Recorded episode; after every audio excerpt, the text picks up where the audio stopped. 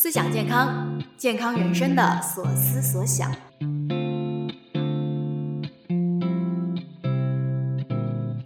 这里是 Health Crew 营养师团出品的思想健康，我们会展开说说各种健康话题。无论你有什么样的健康目标，或许可以带着一些关于生活方式的新认知，去到你想要的地方。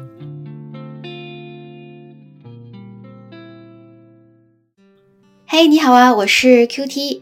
秋天来了啊，俗话说得好，人在江湖飘，哪能不贴标？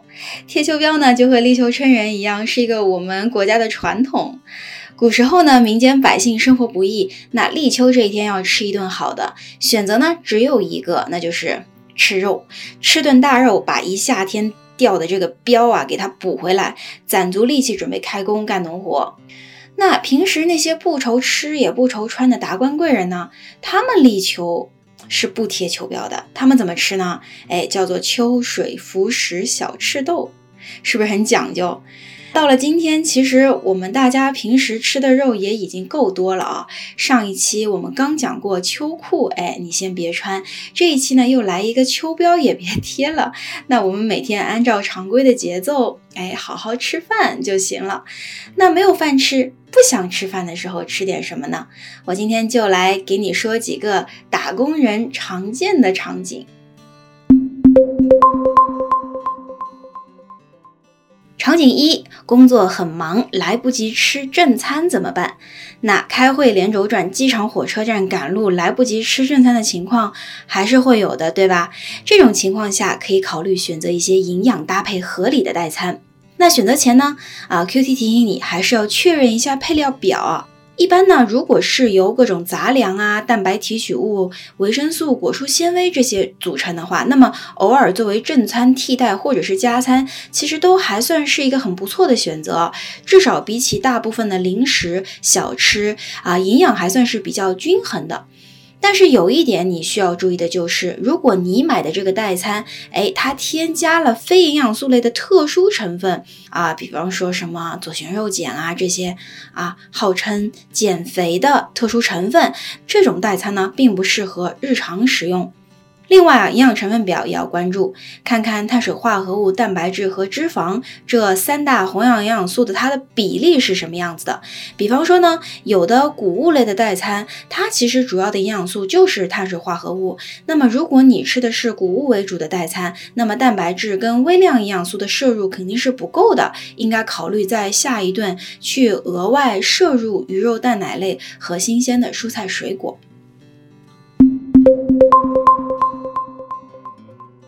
场景二，饿了还没有到饭点怎么办？哎，坚果类的零食吃起来。坚果类的零食呢，它富含不饱和脂肪酸，可以有效的保护我们的心脑血管。另外，它其实还含有啊植物蛋白啊高纤维，还有一些。比较啊优质的植物油可以给我们提供比较好的一个饱腹感。那坚果所含有的植物化合物还可以增强身体的抗氧化能力啊。如果你经常呃吸烟或者是被迫吸二手烟的话，坚果也可以是你的必备良药。那坚果怎么选呢？我就给你两个优选：大杏仁和核桃。当然啊，榛子、腰果、开心果、花生、瓜子这些也可以换着花样去吃。但是我们不吃琥珀、核桃、多味花生这样的深度加工坚果，那吃多少呢？每次一小把。担心太多的话呢，你可以买带壳的呀。然后每次取出来啊，今天要吃的这个量，配上水或者是淡茶，慢慢的享受。我们来一个沉浸式下午茶，或者呢，在开会之前有几颗坚果，完成一个短暂的正念饮食练习。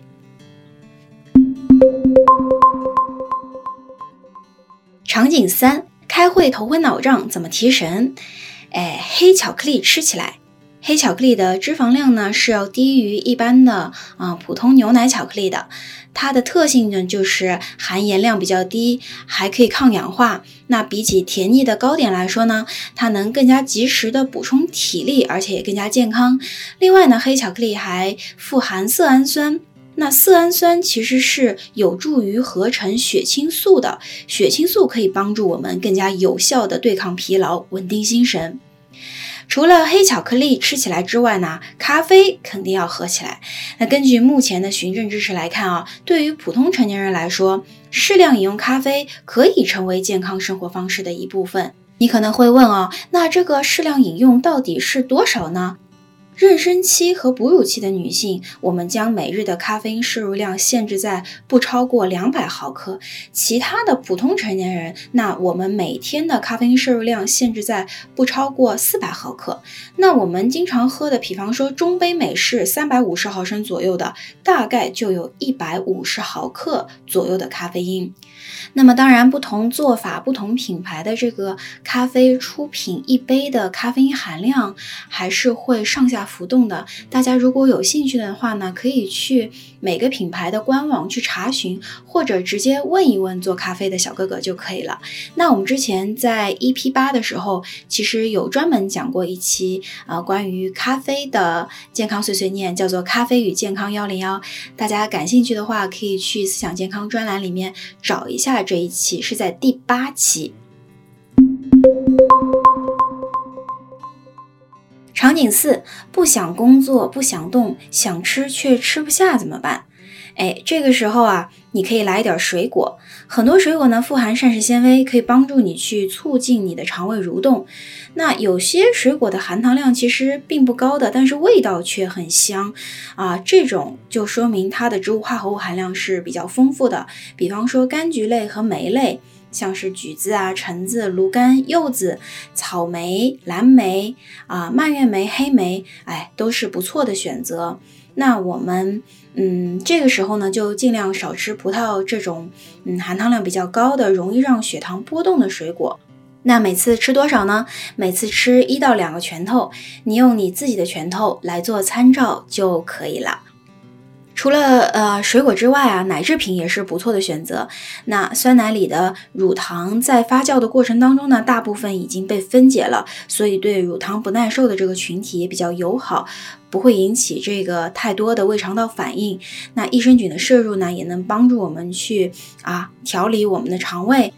前段时间呢，我的朋友从内蒙出差回来，给我带了无糖的奶酪条和脱脂的奶锅巴，哎，我觉得也很好吃哎，大家有机会的话呢，可以啊去试一下。场景五：熬夜加班，肚子饿了怎么办？首先啊，熬夜加班，那就要事先准备好夜间加餐。像小份的低脂肪啊碳水化合物类的食物，比方说即食的燕麦啊、新鲜水果啊、谷物饮料，我觉得都是不错的选择。那么最好热量控制在两百大卡以内，因为油脂太多或，呃或者说热量太高的话，其实会明显的延长我们的食物消化时间，影响后续的入睡啊。同时热量超标也容易发胖嘛。另外，在工作强度更高的这个阶段呢，请你给自己准备好复合维生素片、膳食补充剂。那加班可能来不及做健康食物搭配，对吧？然后高压还有睡眠少，本身也会影响食物的消化吸收。那阶段性的在这个时候去补充复合维生素片，就是一个方便可及的选择。那你不需要去补充特定类型的单一成分啊，最普通的复合维生素片就好。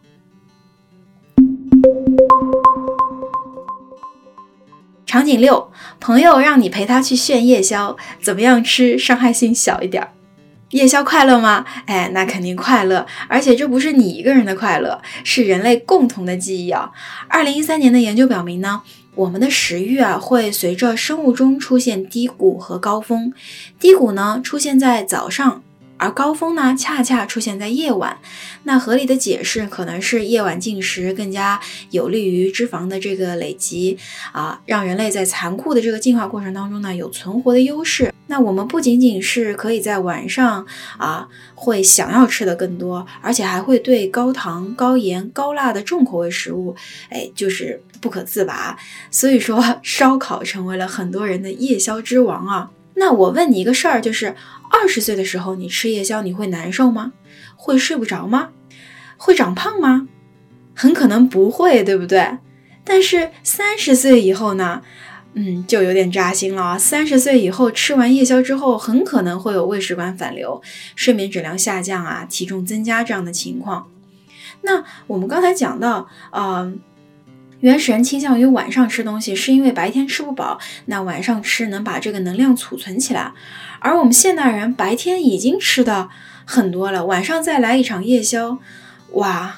那从消化系统到神经系统再到内分泌系统，其实节律是被打乱的，伤害性的确不低。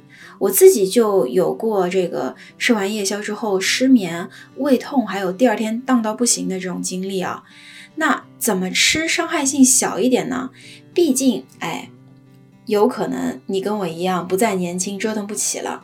下面说的你记住哈，少吃油，少吃粗粮。我们吃点什么呢？吃点主食，吃点蛋白。啊，我家附近有一个这个潮汕牛肉店啊，每次夜宵我基本上都是点一碗这个萝卜牛肉果条。